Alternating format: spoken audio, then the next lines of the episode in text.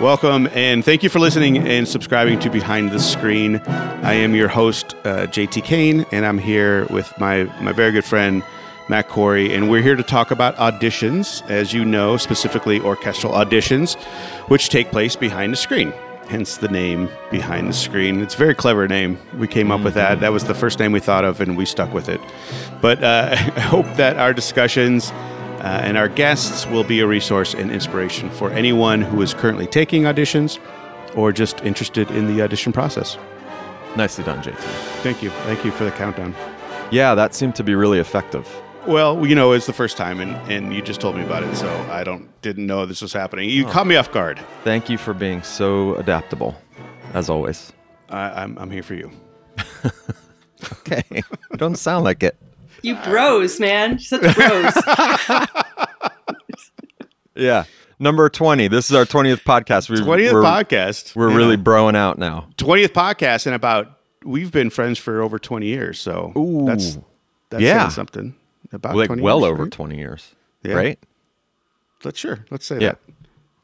All Sounds right. good. Well, this podcast is brought to you by Insight for the Blind, a very special recording studio based in Fort Lauderdale, Florida, where over 100 volunteers produce talking books and magazines for the blind and physically handicapped so that all may read. See for yourself at insightfortheblind.org. Thank you to Insight for the Blind. Thank you, Matt, for being. Matt is the the Insight for the Blind. He he runs that organization. It's a great organization and a great sponsor for us to have. So thank you, Matt. Can I tell you something funny?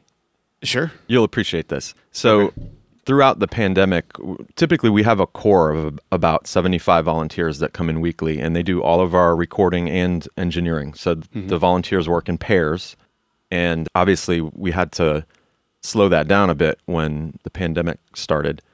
So, as of November, we've been back to maybe four or five volunteers a day. Like one person will come in and review, and then we have, you know, a very moderate um, amount of They do it like in, in shifts, or they Yeah, yeah, two hour shifts. But to kind of pick up the slack, the staff has been reading, which for many of them, that's no big deal. Like two of them are like Lindsay and Sandy are actresses and they do audiobooks and stuff like that anyway. But I've had to narrate some. Ooh. And so there's like a couple of. Do, do you have a demo for us? no, I'm talking to you right now. This is what I sound like.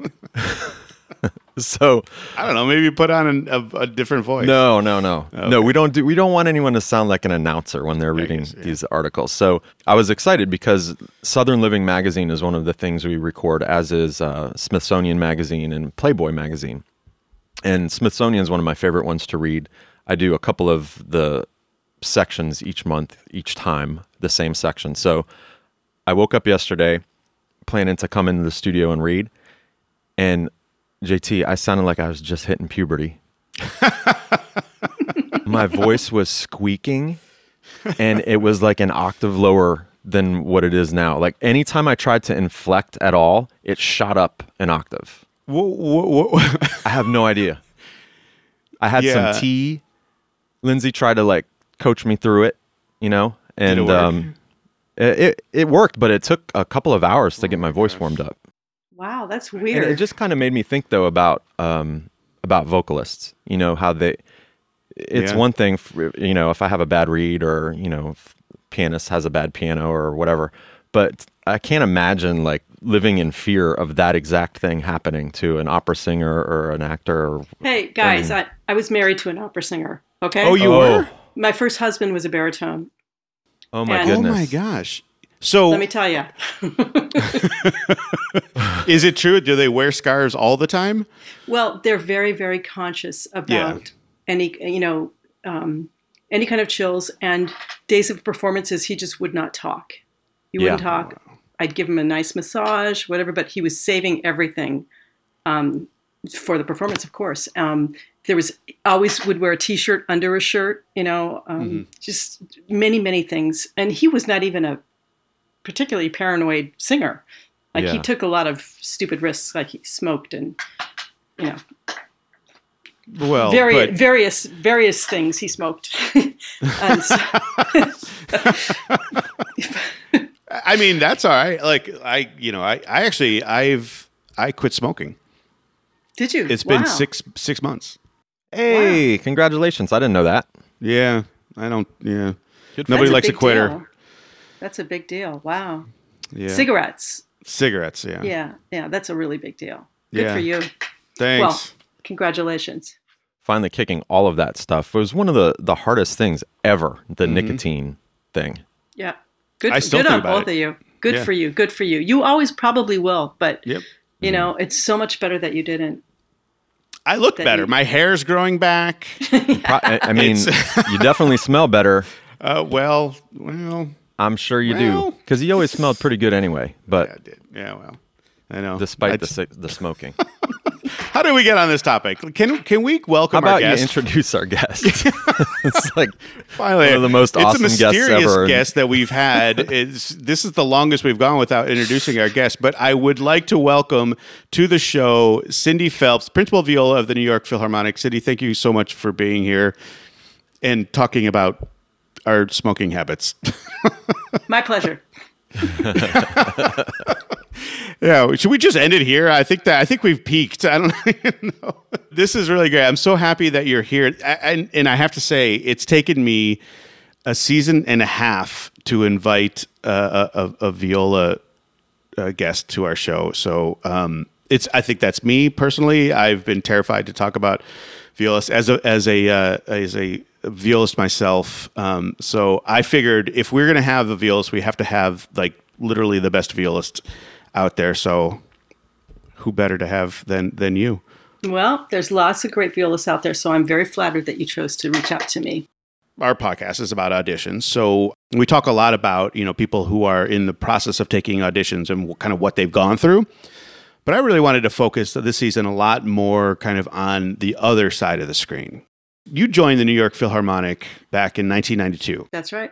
And so obviously you've listened to quite a few auditions, I would imagine. I have. Yes. So when you're when you're sitting there behind the screen, what's what's the experience like? I mean, it, it- you know, kind of give us an idea of your day sitting there behind the screen. Sure. I mean, it's uh, something that you have to prepare for mentally because it's easy to get fatigued, and that's the last thing you want. To be fair, to to be give everybody a chance. You really have to stay on top of keeping your ears fresh. You have to make decisions quickly. These auditions go so quick, as we all know. You know, you get those few min- precious minutes in there. So I feel extreme responsibility on the other end to remain fresh, to listen as closely as possible without being distracted. And Sure. I would have to say, in, in recent years, I, I had to make it a rule on one of my audition committees that everybody put their phone in a place where they can't pick it up ever. Not ever. I don't care if you're checking anything in between. You you check something in between a candidate, someone else will see it and they'll do the same thing, and then you'll be distracted.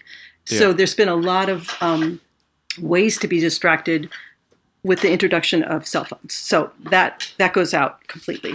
Yeah, it's Um. I've actually heard uh, some committees that uh, they they actually have to put their cell phone in like you know Yeah. before going they have to put their cell phone somewhere like in the, personnel manager whomever Yeah. holds on to it so they so they can't so that so that you you're giving also you know nobody's texting anyone or or giving any information away also so yeah, I, I would hope that that that kind of thing would never happen. Yeah. But but just to you know, I don't care if you're checking on your babysitter. You know Hmm. that your your partner needs to do it at that point. It just really has to be all about the kids that are showing up. I, I really Yeah. feel very very strongly about that because it's it's a horrible process and it can be a horrible process.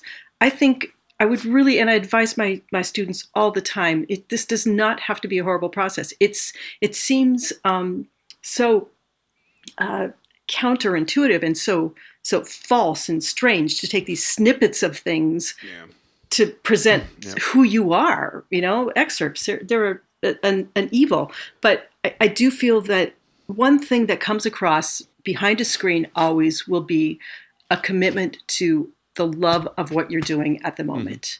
okay And yeah I say to everybody, you've you've got to you've got to love what you're doing. I don't care if it's feels false and weird and out of context. You still have to love it, and to love it, you need to understand where it lies in the greater part of whatever symphonic um, piece you are are being asked to play at the time, and that comes across. So when you're when you're preparing a student uh, to take an audition, um, or even I, I would imagine, I mean, do you have do you have people that are that are not not in your studio and and just say hey cindy you know could you could you hear me? Could you listen to this excerpt list or whatever it is at times?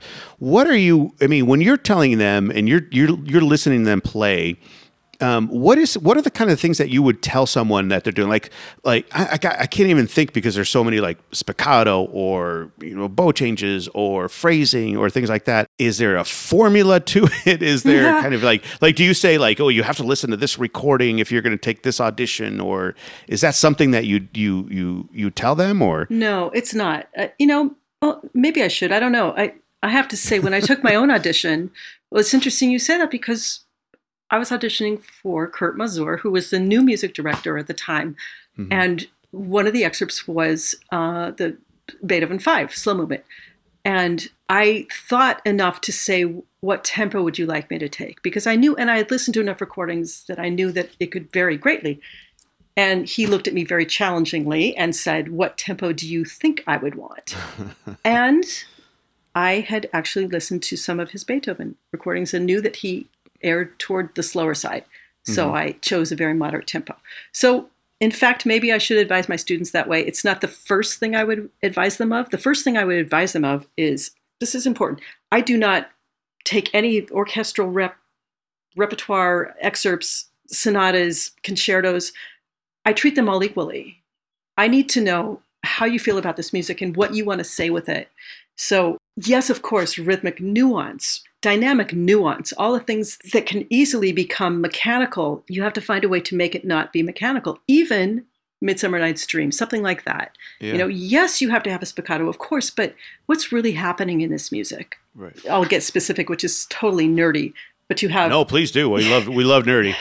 dun da da da dun da da da dun da da da da. Okay, you have some note changes in there, and then you go dun da da da dun da da da dun da da da da. Right? Mm-hmm it's within the context of a larger crescendo, but at that point, obviously, you do not have the melody. So to just keep getting louder and insistent with that doesn't make a lot of sense. It makes sense to have some heft, but not be. It, it, this is so so minutia like, but no, but this is it, it isn't though. I don't I don't think it is. I really don't think. I think a lot of people don't realize that those little details of knowledge are so important. It's it's tiny, but you're showing up with a bunch of other people. You need yeah. to show on some level that you have a, a, really good depth of understanding of, of your role as a viola player at that point in that piece. We are the, undergoing rhythmic um, engine for so many other instruments in the orchestra. So yeah. having rhythmic grounding and having rhythmic nu- nuance, which allows you to have some elasticity between just laying down this this nice bed of uh, rhythm for mm-hmm. whoever has a, a, melody on top of you. That's huge for any violist. And it's ex- it's exhausting at times as well. I mean, you know, we know. I mean, gosh, do any any uh, um, Strauss waltzes, and you know how how just incredibly exhausting it is. But uh-huh, yeah. when you took your audition for New York Phil, I'm guessing that you you know if you were talking to Kurt Masur, it was you weren't behind a screen. So one of one of my questions was What's the difference nowadays from the auditions that you guys are doing now to when when you took the audition? Well, at that point, I can I can only speak to what I have experienced here in New York. Um, mm-hmm. When I took the audition, I was actually on stage, and everybody else was out in the hall. Everybody so, else, like uh, the, the, the panel the committee, or, or the, the, committee, yeah. the committee mm-hmm. was in the hall. Um, most of the auditions that I've been on the panel for have been on the stage. So there's been a big screen. I mean, keep in mind that I came in for a final invited round mm-hmm. um, because I I was already the principal violist of the Minnesota Orchestra. They'd had a couple of auditions, or at least one, maybe two, to that point. So they were only bringing in people that they invited, and mm-hmm. there was no screen involved. And their uh, format was to have people on stage. We did that also for our um, concertmaster audition when Frank Huang won the position. Yeah. The committee was out in the hall and there was a chamber music round as well. So you really can't have a, a screen at that point. Um, other auditions, section I've sat on section bass, section cello, section violin, mm-hmm. uh, principal players the, in the violin section. I've, I haven't been on any wind or brass or percussion committees, but it's screened all the way up until the very last round. And you guys do also um, a lot of a lot of tape rounds also am i right like if there's a if there's a high number of applicants you'll ask uh, uh, Yeah. a lot of them to do some uh, a tape, right? Yes, um, and that usually we we make those distinctions based on experience and age. Yeah. So if you know someone's Sure, just out of school, they've never been in an orchestra, it's their first audition ever. Uh, that will be somebody that we ask to send a tape. So how many like you? So you were you were principal violist of the Minnesota Orchestra Mm-hmm. before New York Phil. How many? I mean, was that because you? I can't imagine you took very many auditions because you know out, right out of college you got Minnesota. Is that right? No, I was actually principal viola of the San Diego Symphony. That was my first oh job. Oh my gosh, I didn't realize. Yeah. What kind of advice do you give? Do you give your students like like as far as preparation, like um, you know, day up or day day before, like arriving to a, to an or, to an audition to a different city or something like that? Is there any kind of uh, advice that you give give your students? My best advice is the same advice for anything in life. The more you can prepare for something you really care about, the better chances you'll have at success. So preparation, I don't mean just, you know, preparing your your excerpts and playing for people and making sure you feel comfortable performing. I mean getting there early. I mean making sure that you choose a flight that doesn't have any room for anything screwing up. Um, anything Yeah. could happen, you know, and so you just you need to prepare as well you as well as you can for any anything that could go wrong. Make sure you have food with you. Make sure you have water with you. Make sure you're there super early. Um, all that stuff just you know, and then and then saying that, make sure that you're not going to be rattled if something goes amiss. Yeah, Be okay. Be okay with last minute whatever. No, just like it, there's so much that's not in your hands. Yeah, you know but you can you can only represent yourself as well as you can represent yourself. So give yourself every, every advantage and then you know then you're in better shape than if you hadn't.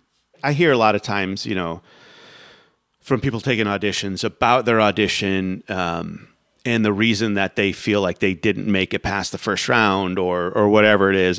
Is there something that you could say as someone sitting behind the screen? There's the obvious, right? There's the, clearly like somebody who's who's rushing or slowing down or just doesn't play in tune or, or whatever. You know, the, the very clear and, and obvious things. But how, how do you really quantify? You, you know who who advances is it just i want to hear them again mm-hmm. it, it, oftentimes it's i want to hear them again because there was something in that playing that really excited me yeah you know i felt that this person um, wasn't just playing brahms or mozart or strauss i i heard whoever that person is i heard who they were through this okay music yeah see that's, fascinating yeah That's what we want to hear. That's what I want to hear anyway. Right. I, I, I want to hear, of course, you know, a clean technique, a, a, an ease with the instrument, getting around technically, a very good sense of rhythm, um, you know, intonation, all of that.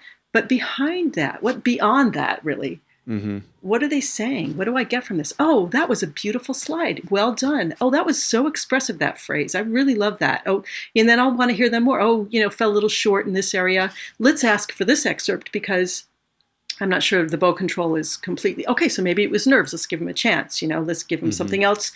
You know, it's it's really, I, I, I really we everyone tries to be as kind as they can because it's yeah so difficult to really feel comfortable in an arena like that. And so, my second piece of advice is always you don't have to have this job. Nobody has to have a job. Life is, is bigger than that. So, mm-hmm. this is one opportunity, say, and give it your best shot. Take the pressure off yourself as far as like, God, I just gotta, I gotta advance. I gotta advance. You know, Yeah. that, that just, I think that's diminishing returns. I think, you know, and I certainly didn't go into any audition that way. I always went in thinking, okay, well, I may or may not get it, but it can't hurt. And it can't hurt for me to put my heart and soul behind it and every bit of prep I can, but I'm not going to die if I don't get it. You know, it, that's ridiculous. Life is way bigger than that. And I see a lot of kids just tie themselves up in knots, and that makes me really sad. It's very true. I see it. I mean, I see it daily. You know, where where I work, you know, at New World, it's it's uh, it's definitely a thing. You know, and as much as I can counsel a fellow, you know, that it's not the end of the world if they don't get it, it's so hard because the pressure, especially the ones that are older, the ones that are about to leave New World, and they're they have just all this pressure and it's so much. And I'm and you know, as much as I could tell them, it's not, you know, it's okay. Like, even if you don't win, like, give yourself a chance to breathe, give yourself a chance to, to feel, you know, because right now you've got the weight of the world on you, and there that's no way to go in to take an audition. That's no way to represent yourself. No, absolutely not. It doesn't put you in the right frame of mind. I don't think. I don't. Are think. there techniques to combat that? Because I think one of the reasons, especially with a group like the New York Philharmonic, you're going to get that pressure is because it's a dream orchestra for 99% of anyone that's ever touched an instrument uh, that, that wants to be in a symphony has dreamt about playing with the New York Phil. So there's that feeling. And then there's also the feeling that, especially if it's like a title chair or whatever, that position isn't going to open maybe ever again in your lifetime for an orchestra such as yours. So, are there specific techniques that you can use to take the pressure off? Because those kinds of things, for me, I could tell myself all day, you know, you're going to have other chances to audition, but there's like this little voice that's saying, but maybe not for this chair. Yeah, I you know I I guess I just don't don't. Sh- easy for me to say having this position for so many years, right? But really, I mean, I grew up in California. I didn't want to live in New York, but I really didn't. I mean, it's a great orchestra. Yeah. There are a lot of Yeah. great orchestras out there, but I was ready to take. I was poised to take three auditions.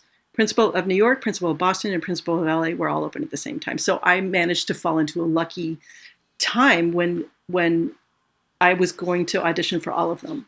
And I took the New York audition, I won it, and then I thought, okay, uh, Boston is the the general um, orchestral attitude at that time, from what I understood, was not rich because they'd had the same conductor, Seiji Ozawa, for many, many years, and there was just a morale kind of thing going on. I grew up in LA. Did I really want to be it, it- like I was young enough that I felt that I wanted to just sort of spread out and see what it would be like to live elsewhere. And Kurt Masur had just been hired, so I thought, okay, well, this is it. I, you know, New York, it's expensive. Um, you know, I, Yeah. but I just I I'm glad I, I took it and didn't go for the other positions. I felt that it was the best thing for me musically, and I moved my whole family there.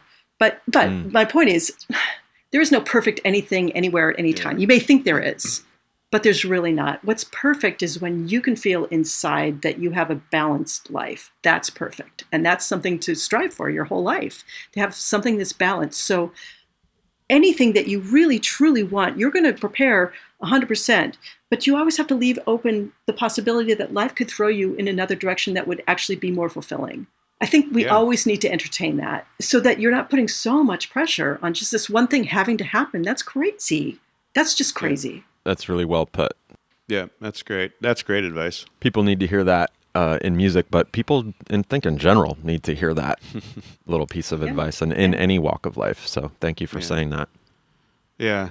You know, I, I, I I often ask when you're on the other side of the screen, what what are you looking for? Is it more than than simply playing perfectly? And you said that, well, like, what? And that's well, what is playing perfectly? What does that even mean? There's no definition to that, right? Especially in music. Yeah. I, I, listen, I would rather hear a few notes go by that weren't perfectly in tune and hear somebody really say something Yeah. than have somebody who was robotic and perfect. That to me is not what music is about. and that's not what you want in in your section or in your orchestra. You don't want a robot. You want a human. You want a person. You want feelings. You want emotion. Yeah. Yeah. Yeah. You know, you were talking about what it is that you you hear, what it is you're listening for when when you hear something, you want to hear them again. I, I have I have a I have a friend who's a who's a who's a pianist, and he was an amazing accompanist. And I remember hearing him play just the accompaniment part, and I could it was and it was the accompaniment of, of an orchestral piece, and and I could hear all of the all of the voices mm-hmm. when he was playing. Mm-hmm. And for me, when I listen to someone who kind of piques my interest, because I listen, I again, I, I mean, I sit and listen to, to to to the New World Fellows, you know, every year in, in the beginning of the year, and you know, just kind of get to know them, kind of remember, you know, say hello again. And when they're playing and they're and they're at that level, I all I often hear just everything else that's going on around them. I'm not focused on the rhythm or the technique or anything like that. I'm I'm I'm hearing the music Yeah. you know and i think that's so important uh, that you know to people that are preparing for auditions to remember that that it, it is really about the music. It isn't just about you know just about being in this box and playing everything perfectly because again i think that that restricts you Absolutely. That, that's so well put, JT. That's exactly right. And you can tell when someone's coming in and they're playing and they are responding to everything that's going on in their head and Yeah. also our heads because we know Yeah. this music so well. And that's one thing, you know, I teach an orchestral rep class, and that's Yes. one thing I find myself saying over and over again. You guys, I keep expecting you to have perspective. And of course, how could you have perspective? I've played these pieces millions of times and you haven't. So, this is what you need to listen for. This is what you need to focus on. You know, I try and really um, educate them on their role and how important it is and why it's important. Let's stick with that. So when you're when you're talking to them, you know, how do they gain that perspective? Because I used to when I was when I was on the audition circuit, I would put on a recording. And I didn't have any specific recording or anything like that. I you know whatever I could find, and I would try to play along with it, and so I could hear the voices and things like that. I never went as far as you know getting a score and understanding. And then, and again, that's why I didn't win an audition. But you know, I well, I, I won a few. I won a few. I have to give myself credit for for some for the ones that I did win.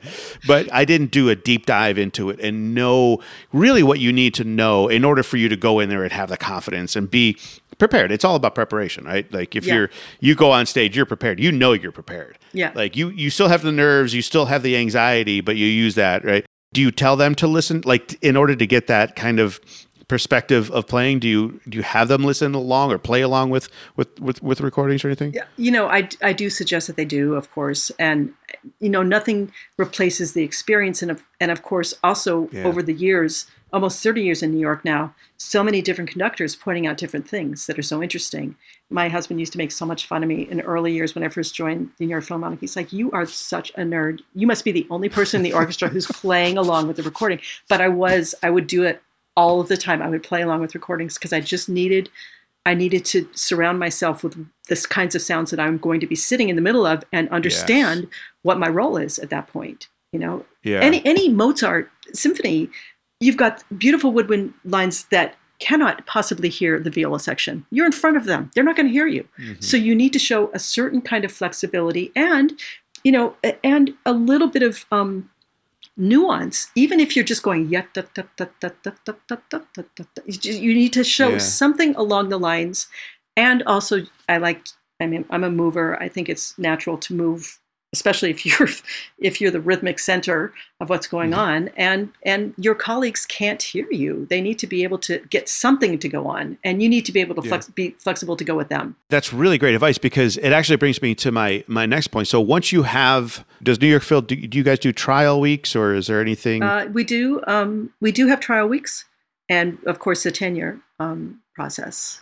So, right. Yeah. And so so what what I'm getting at is the knowledge of what's going on around you can really help benefit you as a person, the person who just won, right? Yeah. This position Yeah. sitting in this orchestra in order to not kind of I don't know, step on someone's solo or or not be with your section or something, right? It's kind of important. Good point. I mean, you may have had a really good day where everything just lined up and you felt really confident and you represented yourself well and you got the job. And then, you know, the so further along the road, when you have your trial weeks, make sure that you really know the piece inside and out, whatever whatever is going on with it. Yeah, I had a, a friend of mine uh, who had just won um, principal timpani of um, of Oregon Symphony. He he told me he's like when he won it, the, the day that he won it, he was like, yeah. So now now is when you know I, I really need to start practicing. You know, you know what? It's it's it's a it's it's a hard job. It's a really Yeah. hard job. I've missed it a lot, but I'm kind of grateful not to have to go in four nights a week because you know, face it, playing Bruckner, playing Mahler nine, like four nights in a row, not even four nights, say say a Thursday night and a and a Friday morning. It wa that music was not meant to be played so performed so closely together. So you really have to yeah. you got to really really love music love performing love what you do to keep it fresh But how do you avoid injury? When you because like I mean I'm thinking Bruckner, you know. Yeah, I mean we all know Bruckner has played pages and pages of tremolo Yeah. for for viola, Yeah. or it's just like just in general, like you know your physical being. Do you do anything uh, like yoga or exercise or whatever? yeah, everything i do everything i really as i said before i believe in a very balanced life balanced life means that you get outside you exercise you eat good food you you know you just take care of Yeah. your whole being and so i enjoy being athletic so i play a lot of tennis and i have done quite a bit of yoga this year, especially because I've had time to do it. Right. And um, I'll do anything. I'll do any physical activity at all. I swim. I you know I swim. I play tennis. I run. I do any class. I'll go to any class. I'll join any class. I don't care what it is. Yeah. I'll try anything. Matt's a big Matt's a big uh, a big tennis guy. I actually Really? started playing a little bit. Yeah, um, I, I you know when I was a kid, I I don't know why I I, I wanted to be a professional tennis player. No kidding. When I was Wow. like between the ages of 10 and 14, 15 or something like that, I was um, I was you know having my lessons. I, I grew up in Sarasota, oh, um, so it was a big tennis, and I was on my high school tennis team and, and did all this, Wow. and, and uh, but I, I haven't seen the outside in days. Uh. oh my goodness, it's been terrible. that's not good. That's not balanced, JT. That's not balanced. It's not balanced. Thank you, and I and I'm going to take your advice, and I'm going to go outside probably the day after tomorrow. Cindy, when you come down, we'll have to do some mixed doubles. That would be so so fun. So listen, you have to understand that I took up tennis in my 40s. I'd never played tennis before. Oh, that's awesome. And I thought, because I'm a runner, and I thought, okay, well, I'm going to like burn myself out. I and I see all these old guys playing tennis all the time. So I thought, that's a sport I should really learn. So I threw myself into tennis. Very, you know, and listen, as somebody who didn't learn it as a child, I do not have that muscle memory, but I've applied myself studiously, and I've had, I've had so much um, instruction because that's I'm just that type of person. uh huh. And you know, it's so funny. The other day, I was playing with my partner, and she she has a very strong serve, and she served it right to my body, and my mind said, "Do I take an up or a down bow?" Inst- oh no! I'm I'm not kidding. Instead of a backhand or forehand, I just I just froze. Of course, I, I didn't return her serve, and I because I was so stunned by my own thought process at that point. what's your down bow? What's your up bow? Is your forehand down bow? And I don't know. I just knew there was a choice between one or the other. If you're blocking your body, I'm guessing that's like a down bow.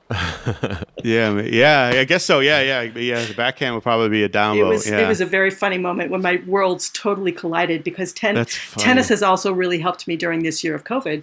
You know, just feel sane and if it know, wasn't for that, I mean, I wouldn't be as sane as I am. I, I know it absolutely because Yeah. that's what It- keeps me sane anyway.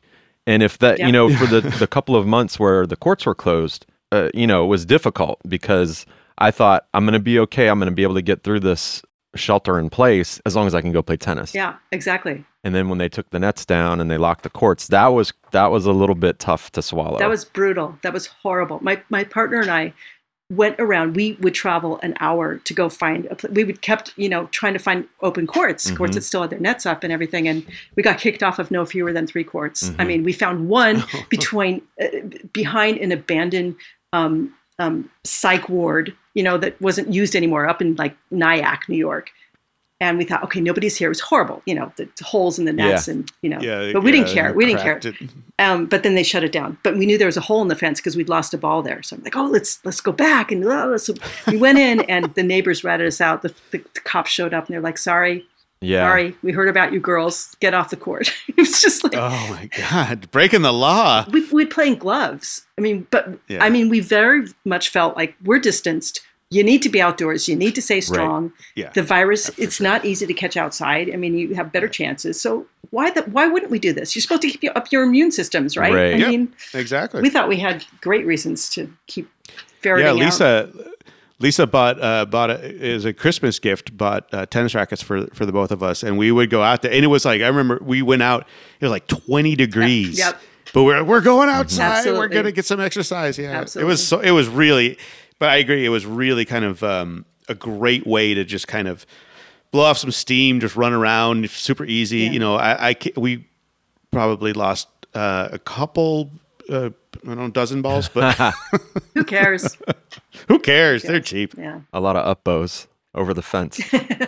Oh god, yeah. Oh, and I, w- I would do it. Yeah, I- just out of frustration because I was so terrible. Because I, you know, because I remembered how uh, I, wouldn't say I was that good, but I remembered how I used to be able to hit, and I'd be like, oh man, I would get so so frustrated. It's funny, you know, but it but it but it's so similar to something like string playing, uh, playing an instrument. Mm-hmm. You know, you just have to, you really have to have your technique in place so that you don't do stupid things and that you don't Yeah. injure yourself. So your original question was about you know injury, and I feel that being aware of how your body is balanced at all times. You know, I'll have students that come. I have one that is having. She's trying to transition between using a shoulder rest or not using shoulder rest, and so she gets locked up here, and then she gets tied up here, and I'm.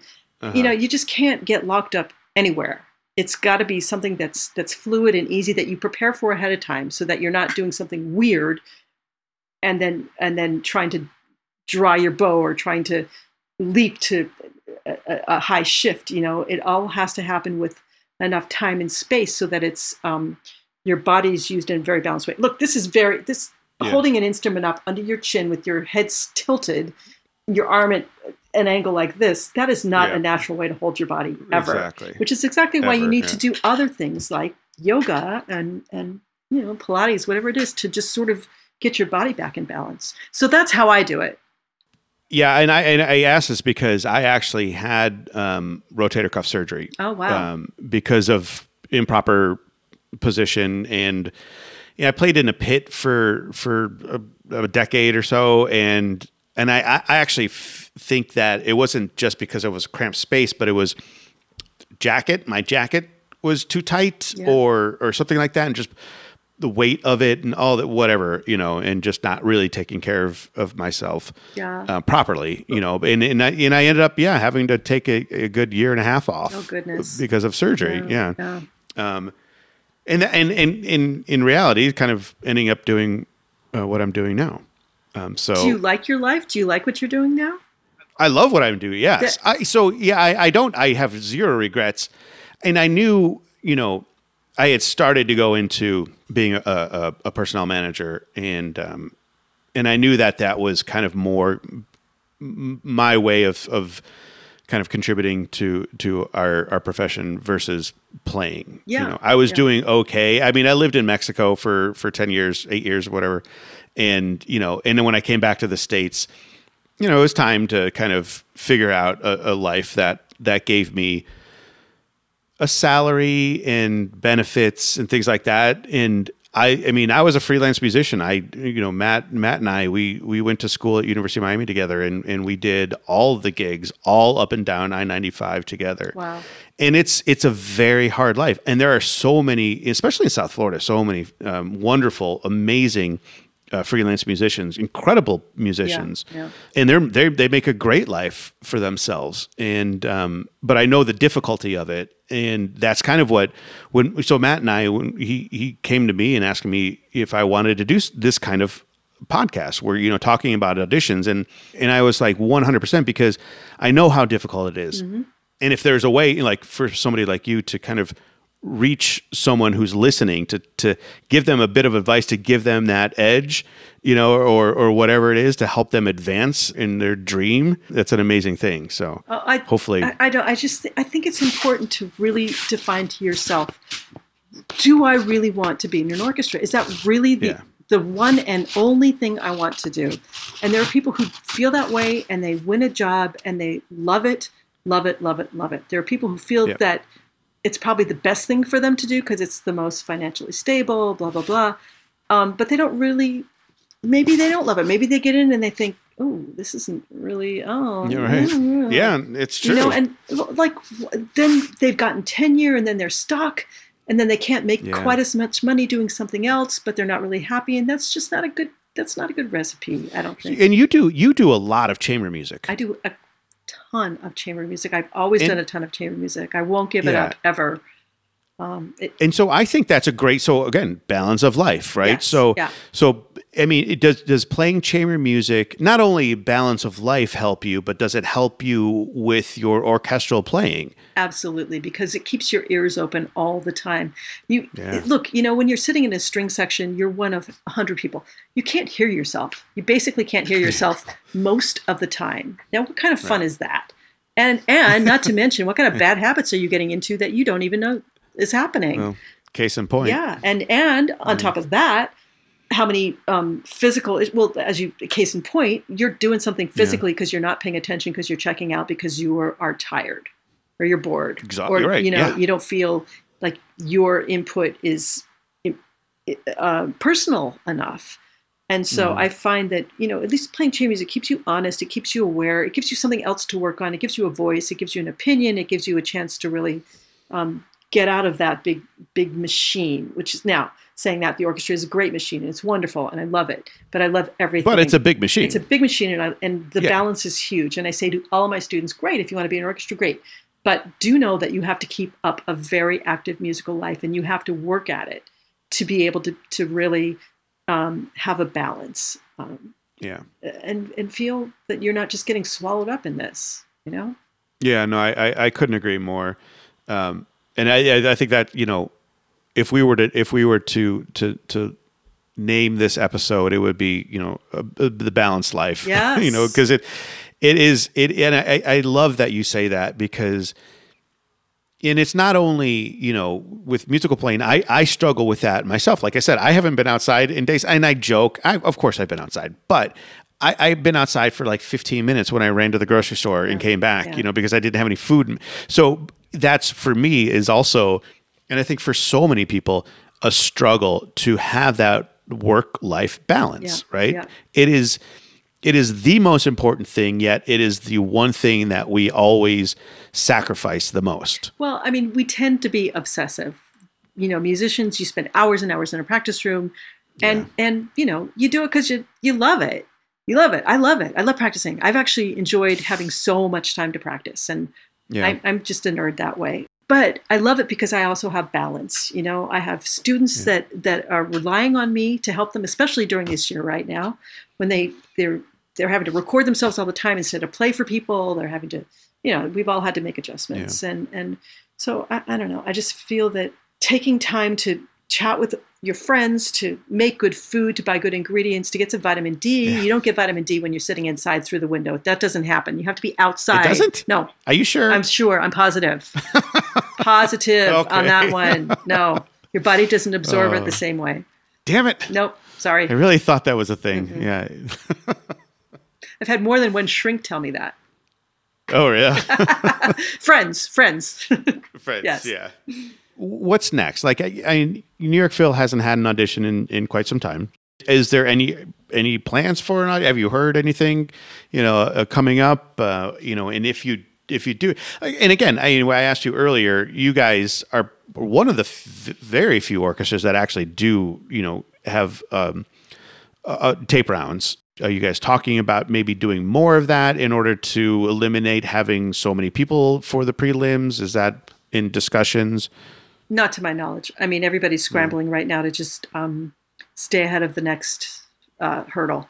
Um, we have no hall right now, so anything that Yeah, we wow. do, we have to do it elsewhere. Um, it's been a big challenge uh, for our particular orchestra, mostly because of the no home. And I would say the the recorded things that we've done, just we're doing recording captures Uh-huh. uh, to put on New York Phil Plus, which is their new streaming platform.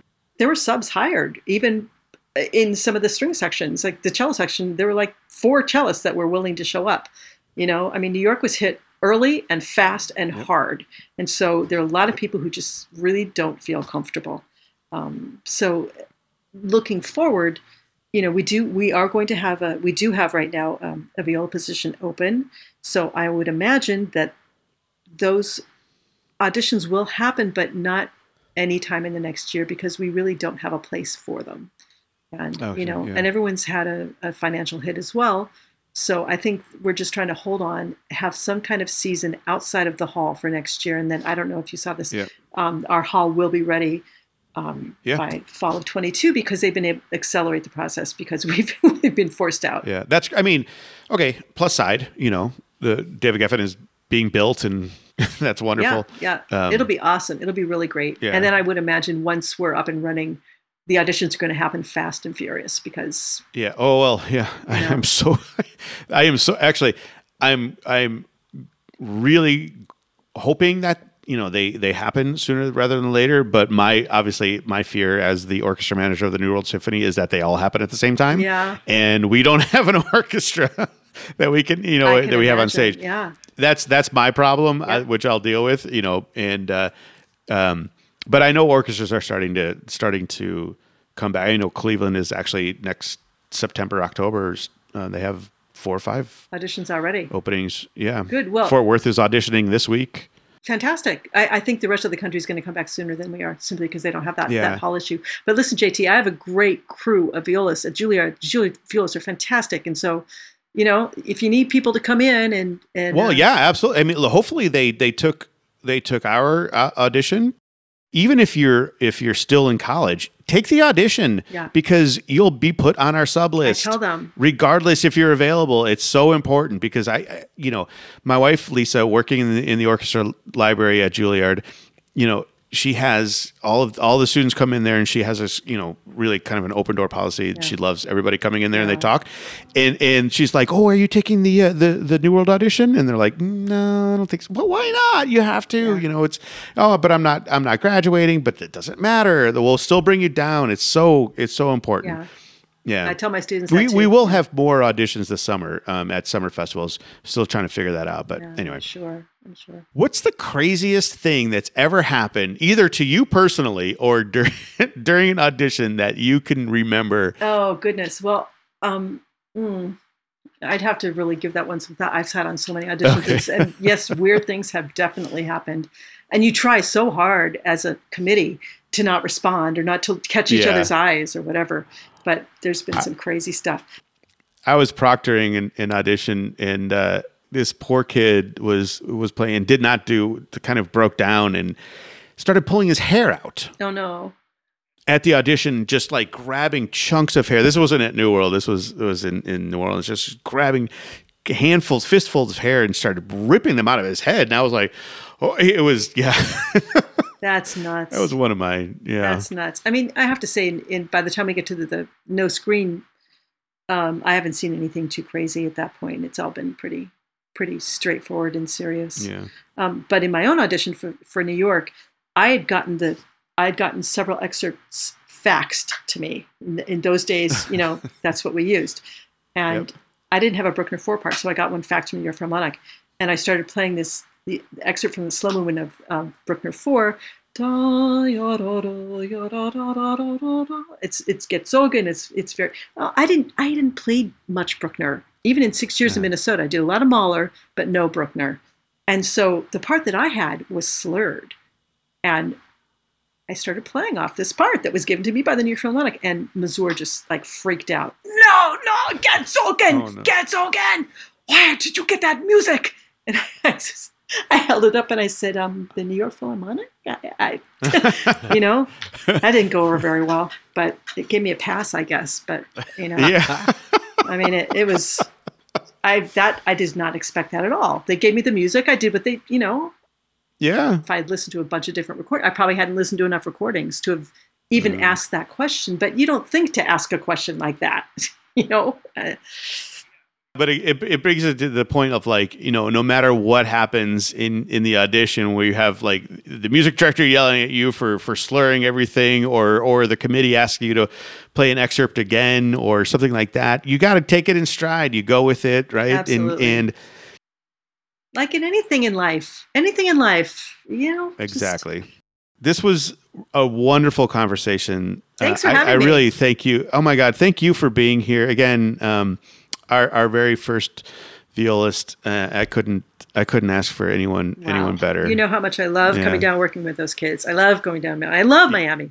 It's so much fun. of course, And the kids are they great. Love you. We love you. Yeah, it's it's been a difficult year for everybody, but I I think that we are we are on the path to um, to having you back and having all of our coaches back in person. Wonderful. you know, just really kind of um, getting back to to uh, the way the way we were. Yeah, uh, we will. so we speak. all So, will, and we'll yeah. we'll all have a bigger appreciation for many important things in life that maybe we didn't get the chance to I focus agree. on before. So Yes. good, Yeah. good for everybody. Thank you, Cindy, for being here. Pleasure. Thank everyone for for listening uh, to Behind the Screen and subscribing. Give us a shout out on uh, Screen is Up at uh, gmail.com. Let us know who you'd like to hear on the show. Tell Matt all the great things that that he's doing. He loves to hear from you. Uh, you know, keep the keep those emails coming. Yeah, keep them coming. he can't How wait. about like let's start getting some. Stop making us beg every time JT begs, and we still don't get any emails. I checked the spam folder the other day too. I was like, maybe they're going in the spam. I take this as a compliment that we're doing such a good job that no one's writing to us. Uh, yeah. I I like I would like some interaction from from the. you don't listeners. believe that?